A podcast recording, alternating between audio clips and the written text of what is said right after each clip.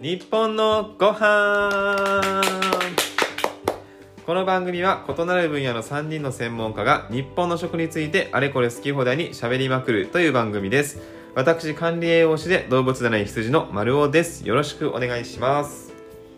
日本料理の料理人で動物占い像の薄井花子ですよろしくお願いしますえービジネスコンサルタントをしております、えー動物占い黒豹の宮本ですよろしくお願いしますはい今回はゾウさはいん、担当の会ですねえーこれ放送がはい3月24日ですよね、そうですね、はいはいもう桜開花しましたしましたねしました今これ放送を撮ってるのが21日21日ですけどもうきもう咲いてますよね咲いてます咲いてます、あ桜のね咲いてるし知ってるとこもありますよねあーでもうん知ってる知ってる開花宣言ってまあなんていうの全体に何パーセントっていう宣言だから当然日当たりがいいところは散り始めあーまあてそってかそっかで上野公園だとね上野公園入り口の2本はもう散ってへーで不忍の満開のピークを若干過ぎてあもうーんもうもう早い早いそうなんですよ上野早いんですでで場所によっってやっぱり日当たりとか条件によって全然そう違ったりなんか最近聞いたのは樹齢によっても結構てうんあー違っ変わてちゃうくらるしいんですよねうんだからまあもちろん種類によっても違うけど、うんまあ、そういうのがあるので多分、まあ、今週末ぐらいうんもう一番満ね開というかね満開なんじゃないでしょうか一番いい今時期年はどうなんですかやっていいんですかダメなんですかこの話えでも去年よりかはいいだってもうあの一番まん延防止えもまさあルール的に座ってダメなんあーそまあいつも通りっていうか前みたいには無理なんじゃない屋台とかも多分出てないんじゃないそかうだなねさすがにまだだあーそっかそっか、うんじゃあお酒飲んで座るっていう行あー為はさすないがんじにゃないかねなそこまではまだかなだからめでてくださいめでますねああうん逆にもううめでてねえからねいつもそうそうそうそうそうそうだねいろんなだからねあこのうお酒とかさ食べ物とかに惑わされてそうそうそうあの原点に戻ってあーお花見っていう原点花をを見戻まっしょてう見るはい、そあのだってもう俳句でも歌いましょうそういいいいねいいねいいねやりたいそういうだってのお花見ってもともと奈良時代に始まったんではいで、まあ、その時は梅ですよ、ああそうだうそうだん、梅で平安時代になって桜になっていくんですけど、うんあの嵯峨野天皇が、まあ、あのやった宴が最初って言われてるんですけど、うんうんまあ吉野吉野になるそのえっとねそれはねあの秀吉ですああれは秀吉はい、あの吉野がもう明確になってくるのは鎌倉とか奈良時代になってで武士階級に広がってで秀吉が吉野の花見とか醍醐の花見っていうのを催したんですよ、じゃあ、う100ーん人聞い吉たこ野とあ吉野るの里にって出てくるあれはまたまず吉野の里も、ああののその時の桜のイメージはまだなくてみたいな多分その吉野の当時の吉野の里は山桜だと思うんだよねああでこの秀吉がもうとにかく自分の権力をあの、ーうんね誇示したいがために、はういん総勢5000人の花見をしたんですよあーそれなんか大河ドラマで見たことあるそうそうあのーあれですね吉野の花見で秀吉がはい家康と前田利家と呼んで、はいすっごいこのはい一個一個様で、まずそのために醍醐の花見は桜を700本あの移動して植えてるんですよ、うんはすごくな初いですか職人じゃない ああだから桜の植林をしちゃいったやのマジで秀吉大好きですから僕はやったー私はねまだ徳川さんのが好きだねいや僕はもう秀吉が一 番ーすいませんあの今日今日って今日の話花見ですかテーマ違いました、あ違う花見の話で終わっちゃうんですけど、はいまあ、花見からはいのこの時期うんもう一個はい名物があるじゃないですか、嬉しくないやつ、ね、名物うん、は名い物何嬉しくないやつ嬉しくない花粉症だそう花粉症ですここ三人とも花粉ね症気味なんでそうなんかすけ強い弱いとかいろいろありあますけるどあるけどねどもうあの全員花粉症なんですけど、まあ、花粉症アレルギーのお話をしようかと思ってああますーアレルねギーはいはいはいは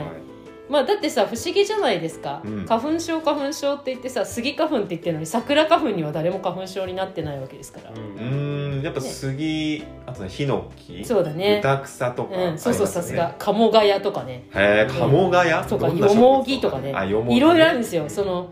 花粉に関するアレルギーは、まあ、結構あるんですけどその中でも筆頭が杉とヒノキ、うんですねうん、ですだよねから私はこのお花見何が苦手かっていうとお花見の時に花粉が 強いもう屋外ですからそう屋外 だから大悟の時はだからなかったんでしょう最ね後の時はなかったんですよ戦後ね、戦後なのかな戦後杉だねをねガンガン植えてっていうまあなんか花粉症の70%ぐらいが杉なんですってうん花粉のアレルギーの原因が。 であのうちのこの日本の、えー森のねはい森林の何パーセントが杉だと思いますえかこれめっちゃ高いんじゃないここが問題なんだよえめっちゃ高いんじゃないこれはでも言ってもいろんなのありますよね、うん奈うん良ブナとか、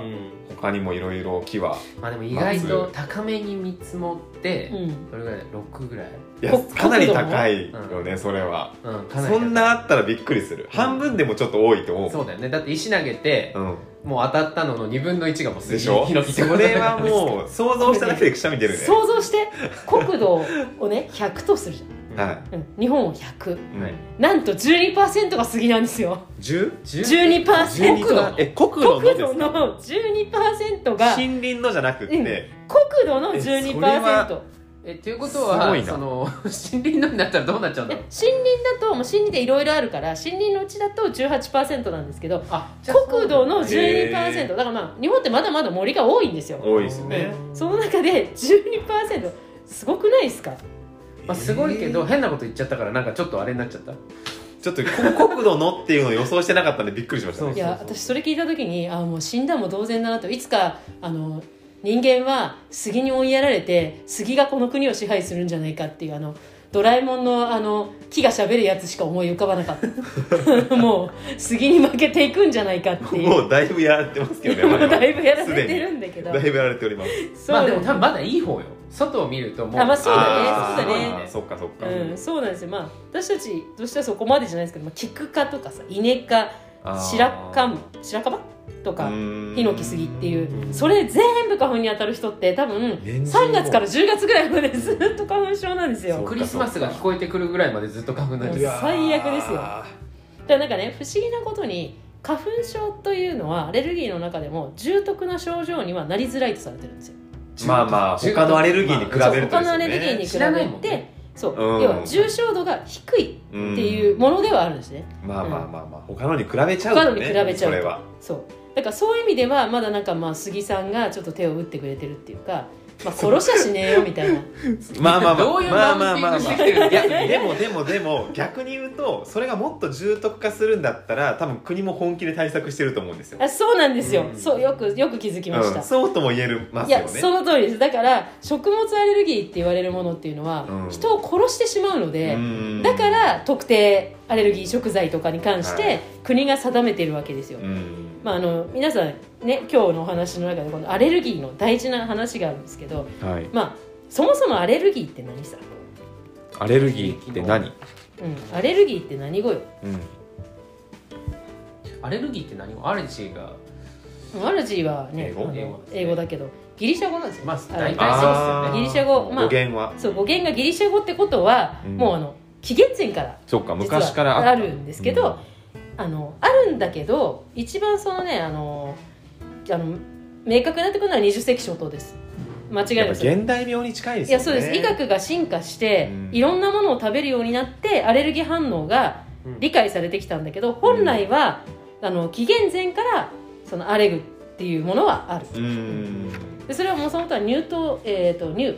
だったらしいんですけどねあー最初に、うんだから牛の乳とか多分ヤギの乳とか飲んうで、んなんか体に害を及ぼした人がいて、うんそれをあの一番最初に書いた人はヒポクラテスなんですけおどーヒポクラテスが何でもヒポクラテスさんだなヒポクラテスすごいんだよ ねすごいですねヒポクラテスが大体そちょこっにと行き着ヒきポまクすラよねテスで1個できるぐらいすごいんですさけすどが西洋医学の父本当父ですうんでその人がもう書いてるっていうね話なんですよねこれ結構まあすごい話ででそう思うと、まあ、20世紀になってまあいろいろ調べられるようになってアレルギーのこのどれだけアレルギーがあるかみたいな話にもなってきたんだけどじゃあそもそもアレルギーって何うん何はい丸丸尾さ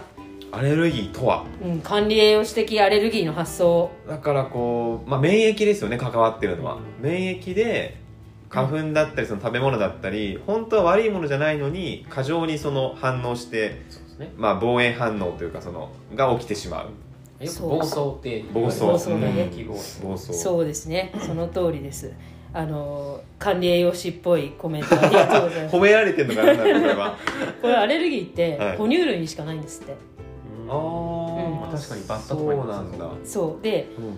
これ実は私も最近知ったんですけどそうなんで哺乳類がにしか起きなかったかっていうとその2億年とかそのぐらい前に実はその、まあ、原始哺乳類って言われる多分まあちっちゃなネズミとかね、うんがいてまだ2億年前で恐竜がいますから、うんまあ、小さなそそうかそうのか動物がいたんだと思うんですようんでそこにダニが寄生したりするじゃない。うんうんでそうするとダニによって死んでしまうことが起こるわけですよ減少乳類になるとねだからあの死なないようにちょっとしたものに反応して入ったぞっていううふうに危機感を持たせるためのー防御反応としてそそうのか IgE 抗体っていうのが作られていったって言われてるんですよね。なるほどそれから始まってるんそうですだねから本来は身を守るためにうん作られたものなのにうん身を守るために作られた抗体が今度衛生がずっとこの良すぎるじゃないですかうん私たちの世界で今度暇になっちゃって IgE 抗体があのあー頑張ってちょっと俺たち働いてみるみたいな感じでうんよりい持てろん余なしちゃとってこるんにですそうね持て余しちゃってるんですようんだってないから危機がうんうん何も来ねえなみたいな何も来ねえなこれ暇だなみたいうんな来ないからいろんなことにチチチチされるのにあこれも反応反応してるよこれも反応ちょっとしてる攻よ撃みしたてっいなかみたいな感じでそうになってるののがアレルギーなんですよいやもうこ迷れ惑なアこホなとアホなもう何もないからじっとしとけばいいのにうん戦争になるってそんなことしたらいやでも本当にそれを聞いた時にあまあ平和なんだけど人間の体っていうのはすごい面白いなと思ってうん本来は防御反応だった人間っていうかまあ哺乳類はね、はい防御反応だったのが悪い方向に働きすぎちゃってるっていう意味では、まあ、そんなことは想像もしなかったと思うんです最初のこの設定値は。 そうですね、だから急激に変化生活環境が変わりすぎたんでしょうね、短い期間でそうなんですよでこのアレルギーっていうのが今日本は特定7はい種7種ですよ言えますうわこれちょっともう最近引き出してない知識だなうんそばそばうん卵えー卵卵小麦えー乳乳えーあのナッツピーナッツそうさすがああとねエビカニエビカニうんーあ今7つ出ました素晴らしい、うんーあと1個いや7つ、うんうん特定7種これ日本だとね特定7種なんですけど、なんで特定7種かっていうとこの7種で、えっと、即時性すぐにアレルギーになる要はアナフィラキシーの77%をフォローしてくれるんですってううんんで次にその特定に準じる21種なんか果物系とか入ってこれいっぱいあるねこれはねちょっと言えないリらンゴとか桃とかあねそうそうそうそうそう、うんあの山芋とかゼラチンとかあーくるみとか牛肉とかアワビとかイカとか、なんかまあ大豆とかいろいろ出てきてるんですけど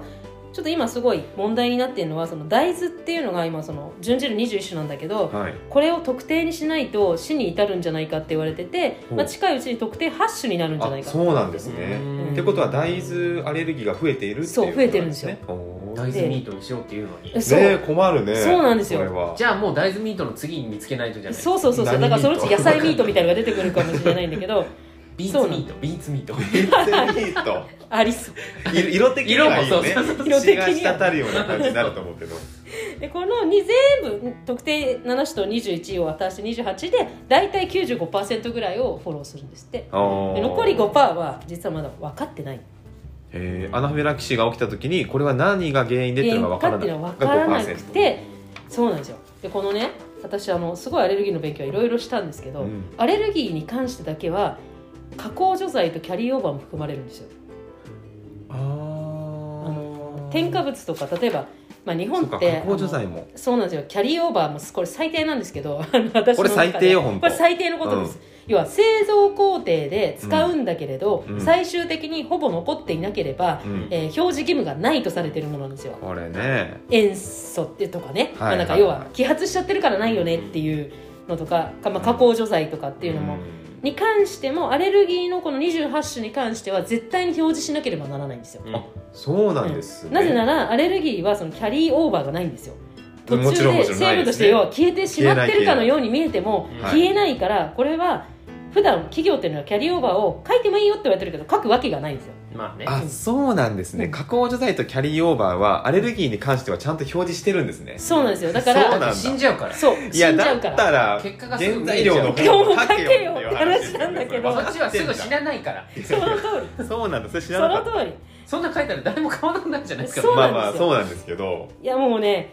そうここがねアレルギーだけだから命に関わると人はやるっていう、はあ先ほどの花粉症の話とつながりますねそうなんですよだから花粉症は死んだ人がいないから、とといっても食物アレルギーでし死亡率っていうのは実はすごく低いですねその例えば事故で死ぬ人に比べたりとかしたらまあ全くもって低いんですけど、ただやっぱあるかないかで全然違うんですよねでこれは人を殺してしまいかねないんですよねうん過失致死に至らせてしまうかもしれないんですようんだからやっぱりすごく企業としてはまあ書くわけですキャリーオーバーでうも。んたまにあの工場にはかエビカニを含む製品あがあーよくありまやすっねてるんですとかあれも要はキャリーオーバー本来はキャリーオーバーだから、あのアレルギーじゃなければ書かないことを、うんまあ、書くわけですよそうそうですね。この工場ではうん塩素は使っておりますとは書かないわけですよ、うんうんだけどアレルギーに関しては書く、あまあ、ちなみに、あのー EU ではーはい EU ではね出たよえっと EU 特定がね14品目、うわうん多い。だからもう倍なんですよすごいしかもものすごいコメントが長いのあーあのたなんて言ったらいいのかな、まあ、ちょっとあの皆さんがあの読める人読んでほしいんですけど例えばうーんとねアリュ酸塩かなんかもあのアレルギーに含まれるんですようん EU の表示義務だとそうすると濃度が1キロに対して何グラム以上のものをこう表示しなさいって書いてるのはかあのカッコが長いんですよあーうん一つの商品に対して、うんうんまあ基準がしっかりある。そうなのです。基準がすごい明確、はいうんでアメリカはビッグエイトって言われてて、まああのえっと、アメリカ人にはあの高価なんアメリカ人ってかちょっと雑いからあのいいんですよそんないやもうこうビッグエイトアはメリカね、人ってもうルツボだからう、ん、世あー世界中の人が界いる中のから人だからあーまあだから、確かにねまずびっくりしたのが乳これわかる乳成分、うん卵うん小麦うん大豆はいでごまが多いんですねアメリカ人アメリカへえ人ごごままアがレルギーごへまアレルギーが多いんですよでこれがビッグエイトプラスワンがごまなんですよ実はえで、まあ、ピーナッツうんうんピーナッツはナ多ッそうツうん甲殻類うん次がね魚で 何の魚なのっていうのがないんですよ雑やでしょ魚全部みたいなそうななん魚だろっうて魚のアレルギーって重金属系のに反応みたいなあいやいやいやいや魚って魚卵とかもほあーらあるじゃんいくらとかにアレルギーはあるのでそうかそういうことが言いたいんだろうけど魚って 雑だな魚をなんていうまあかだらもうちょっと細かくしてほし魚っていういものに対してそのファミリアじゃあんまなんて言うんだろうあんまりこうあー親しみがないんだと思ううん、日そう本人だったうらん魚っていろんな魚あるけどそうなんですそうだから日本なだんとか肉みたいな感じなんですよそうそうそうそうそうそうね向こうの人からしたら、そうでも日本も牛肉って言ってるから似たようなもんなんだけうんど そのそうお互い様なんだけど日本だとその21種の方にはサバ鮭イクラとかまあそのぐらいかなでもアワビとかイカえー、だからまあエビカニとかっていくと、まあ、すごい細かいわけですようんだけど、まあ、アメリカは魚牛はまあ牛じゃないですかまだ種類がねそう特定されてるからそうだっけ肉って言ってるようなもんだよさそうそうさっき言ってたよそれそうそう肉って言ってるもんだよざ雑いというかまあそれはちょっと文化の違いですね文そ化の違いれはね、うんまあそう笑い事じゃないんです笑いまあ、事じゃやっなぱいんりですその表記にしろ何にしろその人命を救うためなのでやっぱその地域とかにね根ざしてるんでしょうけどそうそうもうだからあの、まあ、そういう意味では、まあ、いろんな国のいろんなアレルギーはあるんですけどこの花粉症はね実は結構あの日本だけじゃないので、ううんん日本人が今ものすごいひどいけど、うん日本だけではないんですよこれ。これああののあるところないところありますよねロスないんですよロスない僕ロス行ってて10年行ってて花粉症治ったのででまた戻ってきちゃったけど花粉症そうかそうか最近ね、がはいまあ、でも日本人だけの病気じゃないんですよ、うんうんうん決してあのそれなんか日本にしかないって思ってるけどそんなことはなくてスギ花粉が日本人がものすごい反応してるだけなぜならスギが多いからうんあの大量摂取してるからうんっていうのがもちろんだけど別に日本人だけが花粉症なわけじゃなくて、はい実はあの稲とかうんあーだから米アレルギーの人が日本人より多かったりとかうんでするのでまあいろいろあるんです。うんで日今本人の方が米いっぱい食ってんだねそういう問題でもでもなないいんんだだよよねね。そのたくさん食べたから要たくさはん摂取してるから杉は非常に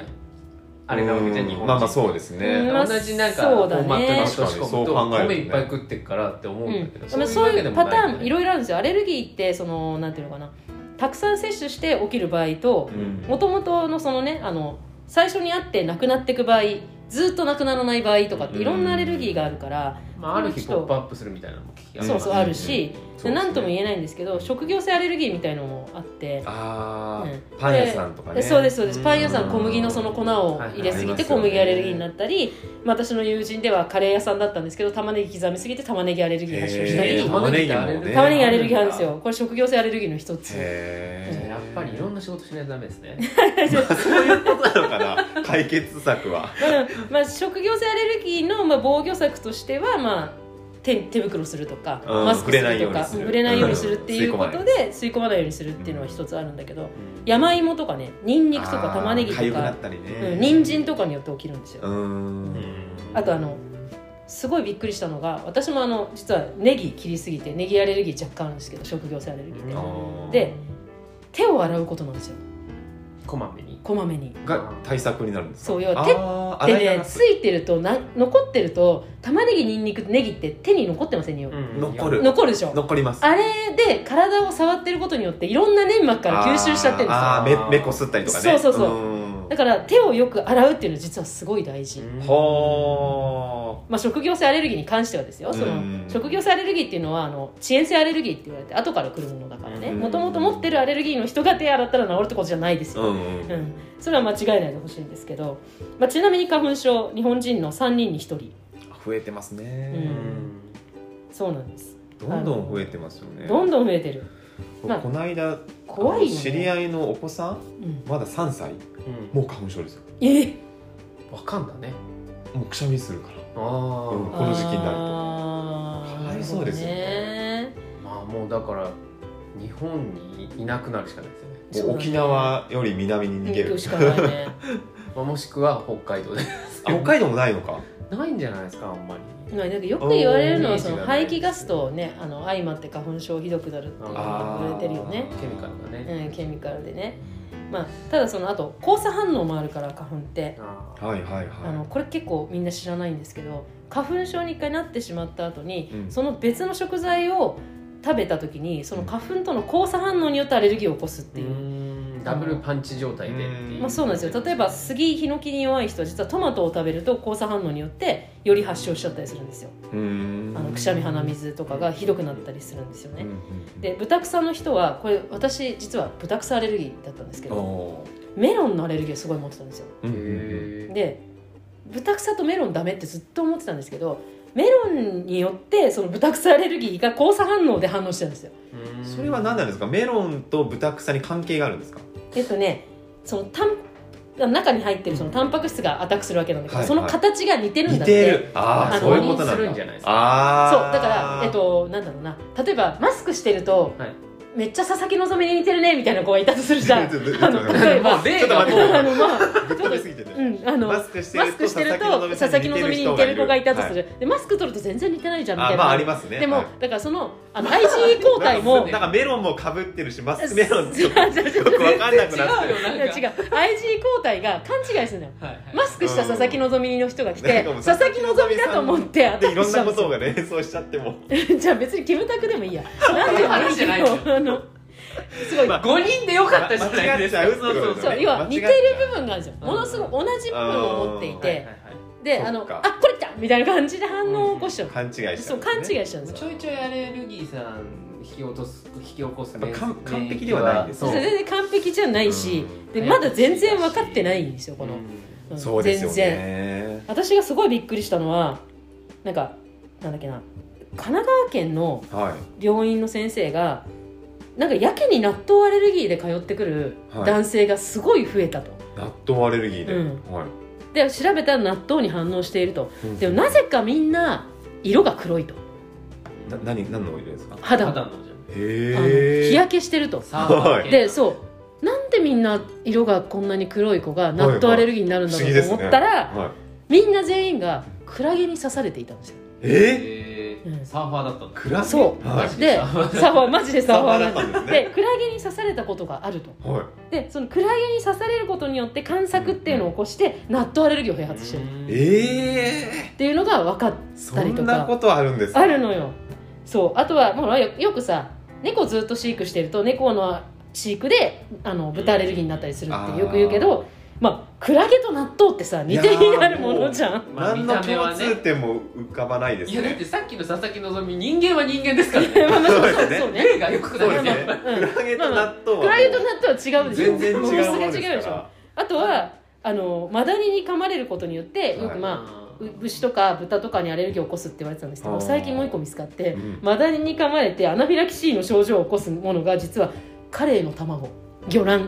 うんまあ要するにタンパク質形状が似てるってことそなんのです通ねりその通りそもそうでうすなんていうかわかんないですねそのそう関連性うがそうなんですよランダムですね危ないですね完全にそうなんですいろいよろでまあこのマダ何に気をつけニたらいいにんだ関してはあの今ほらマダニって西のものだったのがどんどん上がってきちゃってるじゃん北に、まあ、なんで上がってるかというとマダニが飛んでってるわけじゃなくて牛とか鹿とかあのイノシシとかによっ媒て介してるそうそうそう北に上がってるからみんな来ちゃってて、まあ、やっとそれが分かってきたから本当はだから実は自分は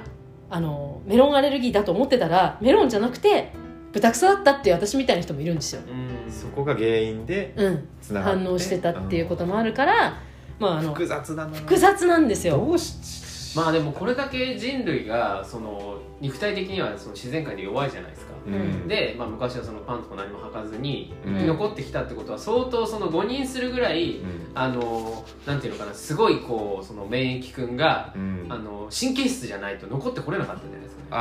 あうんーなるほどね何にでもこれはダメっていうことをしていかなければちょっとやりすぎるぐらいそうそうそうやりすぎるぐらいやがっちてょうどこよかなったければちょっと生き残ってこれなかったそう確そうだかにから、ねなんて言ったって2億年前からはいはのいこの抗体だからいろんなもう敵がいていろんな害がある中でやってきたのにで最近暇だから違うところにもいっぱいこうアタックしちゃってんだと思うそうのもうちょっとコロナとかにねやっちゃえよっていう話なんですけど、そね、っちにこう攻撃力を向けそてこくれにるは IgE 抗体じゃないからねその抗体じゃないから反応しないんだよねう、んうん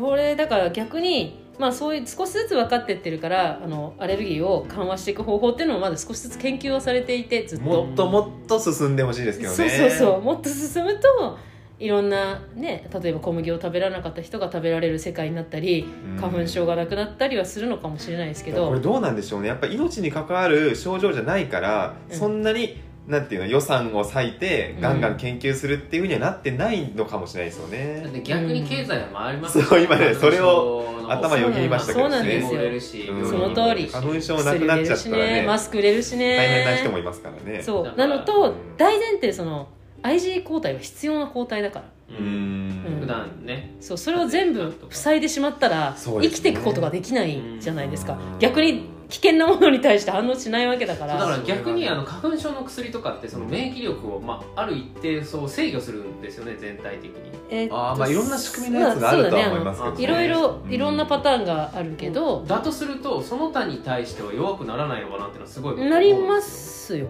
だから例えうばんあ例えあば、はいはぼあだって薬を飲むとう、ん例えば花粉症もあの緩くなるしはい例えばジンマシンも緩くなるし、い全体にアタックするようにはできてるわけですよ、うんだから例えば魚卵でアレルギー出た人にも効くし、うんうん花粉の人にも効いてるってことは、そこをこう緩慢にしてるっていうことですよねこれ最近思い出したすごい面白いニュースがあって、うんはいなんか東大のどっかのグループが発表してたんですけど花粉症にかかる人うん花粉症の人はがんの死亡率が半減するみたいなあへーー発表されてたんですよ、へー数日前に免疫が強いからみたいなかかもしれないみたいなうんまだ原因は分かんないらしいですけどなんかそれ読んであ花粉症ってやっぱ免疫がこうある意味なんていうか強いうんうん強いです からがんも抑えている可能性もあるんだって思うとなるほどなんか悪いこじゃあといばいかりでかっはてまあでも でもしんどいですけどねとはい え別の方法でがんを防ぎたいだったら そうねまあそうだけどさどうにかしてほしいどうにかしてほしいそうだ ねただあのがんに関してさ遺伝性もあるからさそうですうねん花粉症に関しては、まあ、アレルギー体質というのは遺伝的に遺伝する可能性はあるけれどやっぱり住環境とか食環境によってものすごいそのひどくなったりっていうのやが食環境は結構あるんじゃないのかなと思います、ね、あるって言って言われてるあとやっぱ杉減らしてほしいもう切 いやっでもてねそれなりにやってるんですよやってんのあの国もその花粉を飛ばさない杉のあー山でもやってはいはいはいはい聞いたたりとこかとあるで今までずっとその手つかずにしてた山をうんわざわざ予算組んでうん綺麗にしたりとか、やってるんだねやってるんですよ、うんでも足りてない足りてないよねだって12%過ぎだもん国土のそうだよあのやっぱり右肩国が右肩上がりの時にガンガンやってたものを、うん今その停滞 しそうてだよるね力でどうにかしようっていうのがまず無理、うんなんか林業これが落ちてっからねもういい解決策ないのかなであの大手さんとかは、うんそのマンションとか結構その、うんうん今までも鉄筋コンクリートでガンガンやってたところに木を導入していくみたいなことをやりあ始あめた、もうどんどんやってほしいねただ、うんもう規模が全くちっちゃいそうですそうなんですよ規ね模が圧倒的に高いんだもん そうですよねそうそうそれをやることによってそりゃそうだよニーズがねえようん、花粉症で困ってる人がなんか基金みたいなの作って確かなんとにかしねませんで花粉症で困ってる人もそれをするほど困ってないんだよそうだよねうんこの時期だけだしってねうんそう学生でもなんとかなるしそうそうそうってい薬局行ってちょっと数百円の薬買おうぜぐらいそのそのお金をこの基金全部あのね効果出るの長いってそう話ですだよね問題なのはさ杉が取ったら終わりじゃないのよ杉も生きてるからどんどんまた杉になるんですよああの森林の最終植生は杉だから、ーのうん要は里山を野放しにした結果全部が杉になっていくわけですそうよ、ですね、うん、いろんな木がダメになってで山崩れとかにもなってそうなるわけです確よかにねん難しいね、だからすごく難しい問題なんですようんねそうそうただ必要だったんですよやっぱりその木がそうまあそっかそ当時のは時はねそううん日本を復興させるために、うんそうだねしょうがないも日本中に家を建てるために人口がガンガン増えていくので、うんそうなのだからでもうもねっていうねしょうがないよねそうだてか私たち花粉症ネタでこんなに喋れるってすごいね いや結構共感してもらえるんじゃないかなと思いますよ花粉症の人本はところに長くてすみません30分超えましたはいまあすみませんなので今日はお花見からの花粉症花つがながりでした、まあはい花子だからねそうですねはいありがとうございます、えーこの番組「日本のご飯は毎週木曜日の更新です皆さんぜひ番組の感想をインスタグラムやツイッターでお聞かせくださいハッシュタグ日本のご飯カタカナで日本ひらがなでご飯で、えー投稿お待ちしてますではまた次回の放送でお会いしましょうありがとうございましたありがとうございました